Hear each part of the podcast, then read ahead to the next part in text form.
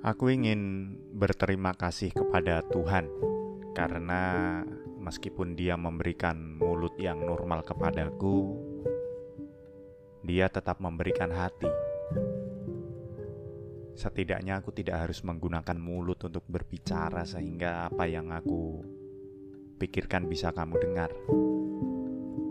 Aku bisa menggunakan hatiku untuk berbicara setidaknya pada diriku sendiri, tanpa perlu ada orang lain yang tahu, tanpa perlu kamu tahu apa-apa saja yang sedang menjadi kegundahanku dan pertimbanganku.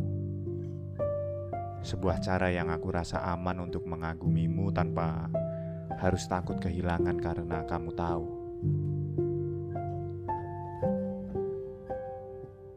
Aku juga ingin berterima kasih pada keadaan. Ya, keadaan. Atau mungkin lebih tepat disebut dengan kebetulan. Atau mungkin nasib. Nasib yang mempertemukan kita di sebuah tempat dengan banyak kesamaan. Membuat aku dan kamu hampir setiap hari bertemu, bercakap-cakap di setiap kesempatan, menyelesaikan permasalahan bersama, makan siang bersama, ada kalanya pulang bersama. Dalam beberapa kesempatan bahkan kita tidak langsung pulang. Mampir ke tempat-tempat hiburan, menyanyi dan menari bersama. Meskipun tidak pernah hanya berdua, tentu saja bersama para kolega.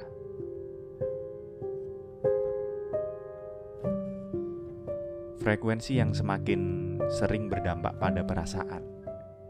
Entah bagaimana denganmu, tapi itu terjadi kepadaku. Aku belum bisa memastikan apakah ini cinta atau bukan. Tapi kalau seratus persen aku bisa bilang bahwa aku mengagumimu. Aku pikir aku salah jika perasaan ini harus terus bertumbuh, mengingat di luar sana ada seseorang yang sudah menjalin hubungan lebih lama denganmu dan sepertinya tidak ada setitik pun keinginan darimu untuk mengkhianatinya. Tentu saja itu adalah hal yang baik.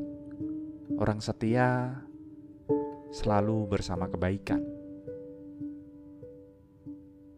Sekarang biarlah aku yang berkonflik dengan perasaanku sendiri.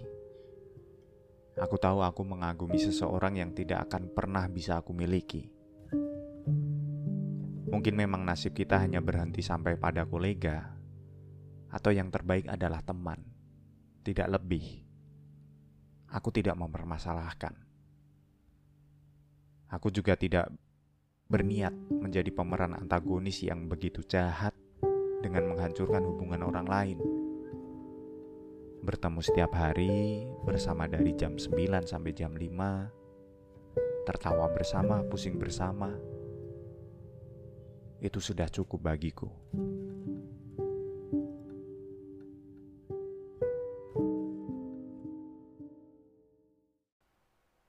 Terima kasih teman-teman yang sudah mendengarkan podcast literasi. Untuk teman-teman yang ingin berkontribusi dengan perkembangan podcast ini, silahkan klik tautan di deskripsi. Salam hangat.